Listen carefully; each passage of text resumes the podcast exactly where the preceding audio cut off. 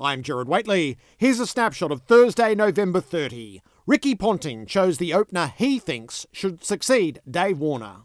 It's a hard one, Gerard, because you know I don't get to see a lot of first-class cricket. You know, I've, I've seen a few of these guys. I've seen these guys play a little bit of, of cricket for Australia, um, and I think the point that you made probably uh, just a couple of minutes ago about you know Bancroft being there, not really nailed it. Harris had a few cracks, not really nailed it. Renshaw hasn't been given as many opportunities, certainly at the top of the order as the other guys have. But I mean, I'd, I'd just go on on what um, of what's happened um, most recently. And if you, if I look at those three guys, and I, I think it's quite clear that Bancroft's the one that's got the runs on the board, um, as, as to as to say, and and I, I wouldn't be surprised if they, they go that way. But if I I wind the clock back about six months, it might have been a slightly different order than what it is now as well. So you know, I think they probably had Harris as the one that would come back in a, a while ago. to me now, it sort of feels like there's a bit more of a groundswell behind Cameron Bancroft getting first crack. And Ponting shared his thoughts on Glenn Maxwell's future. Yeah, I mean that that in itself is a really good question. I, you know, I I could see him getting back into a, a Test lineup because of the all-round game that he brings in those conditions. You know, he, most of his Test cricket has been played in the subcontinent, whether it's India or uh, some games in, in the UAE when he played against Pakistan, and, and but because of you know if he could bat in the middle order and, and provide that um, right arm off spin that is is and probably has always been um, very underrated. Um, he could he could get back into a test. So I mean, the thing with these guys now, Jerry, the hard thing for a lot of the domestic players is actually just getting a, a good crack at Sheffield Shield cricket. I mean, Glenn himself has probably only played half a dozen Sheffield Shield games in the last two or three years. So you don't really these guys are not really getting a chance to to get a you know a bank of runs behind them and push their name up for selection. You know, and that's that's I think one of the one of the reasons why we're probably not seeing the, the same amount of runs scored in, across a Shield season now as we did, you know, 15 or 20 years ago with the you know, Big Bash sitting right in the middle of the Shield season now. It's a, an interrupted season and, you know, guys don't get a, a good um, uninterrupted run at, at, at putting a whole lot of runs on the board. So, you know, Maxi, he could he could definitely play again. You know, you used the word so brilliantly last night. He's an enigma. That's that's the only way you can describe him. You, you never really know what you're going to get. Um, but when it when he uh, when he does what he when he does well what he can do, then we've seen you know 100 off 40 balls against the Netherlands, 200 um, not out in that game against Afghanistan, which was is is the most remarkable one day innings I've ever seen. You know, I've been around a lot of games watched a lot of games, played a lot of games. I've never ever seen anything like that. And then the other night he does it again. You know, a, a hundred or forty odd balls to get Australia across the line in a in an incredible run chase, and does it all in the last over. Brings up his hundred. I mean, he, he's done some really special things over the last few weeks, and, and hopefully there's more of that to come. You know, even through the Big Bash, if we can get a bit of a a glimpse of that through the Big Bash, then you know I'll be I'll be happy, and I'm sure a lot of Australians will be really happy to see it as well. Shannon Gill took us through the history of farewells in Australian cricket, including the quirky Mitch Johnson. And I think my favourite one was Mitch Johnson ended up bowling on a WACA pitch so bad, so batter friendly that halfway through the test he decided that's enough for me. That's the uh, it's my favourite too. Yeah, as Ross Taylor makes 290. Ridiculous. Um, Mitchell Johnson said, no, that will do. Um, and that was, I think, the, the, second test of the series. That was so funny. I was broadcasting that match.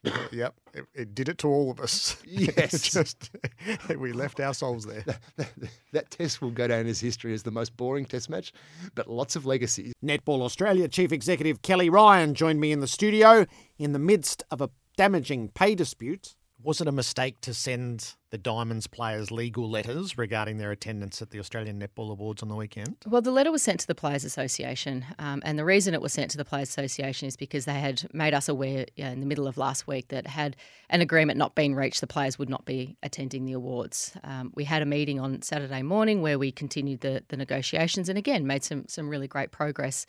Um, but the reality was we had no confirmation if the players were coming to those awards or not. Um, that is a significant event for us on our calendar. It is where we recognise our sponsors, our broadcasters, um, and more importantly, all of those that have come before us. So putting, um, you know, inducting people into the Hall of Fame and, and, and providing legend status. Um, it's an it's an important event for us. Hence why it actually is um, a contractured, prioritised event, as we call it in the Diamonds uh, contract. Um, and in the absence of having any confirmation if they were attending or not, that's all we're trying to seek the certainty on. Would we have players in the room to honour? Um, our, our history, um, and that's why we issued the letter. It was not intended to be a threat in any way, shape, or form, but it was really to seek clarity from the Players Association on their attendance. And we counted down the top 10 most significant moments of the sporting year. It's all there on the podcast. Here's my guilty pleasures. Guilty pleasures. I have two. Mitch Marsh's glorious Ashes century at Headingley. If you have held a candle for Mitch, this was the most magnificent payoff. Bowls Marsh. Goes big. Goes very big. Down the ground. Smashes into the sight screen. There's that long on again. he is 99. Moeen bowls. He cuts. He takes the single to backward point. He gets there. The understudy becomes the star attraction. Mitchell Marsh, what an innings! An Ashes classic. What a whirlwind 24 hours for Mitchell Marsh.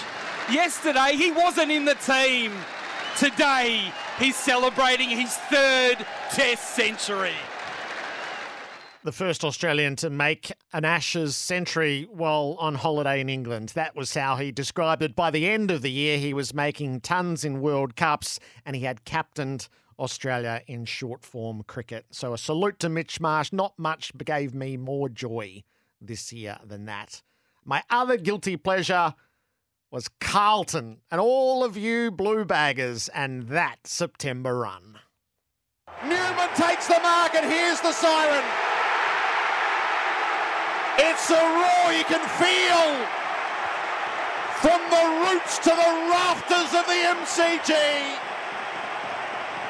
Carlton has won its first final in a decade. Rivers launches. The Carlton gods must be crazy.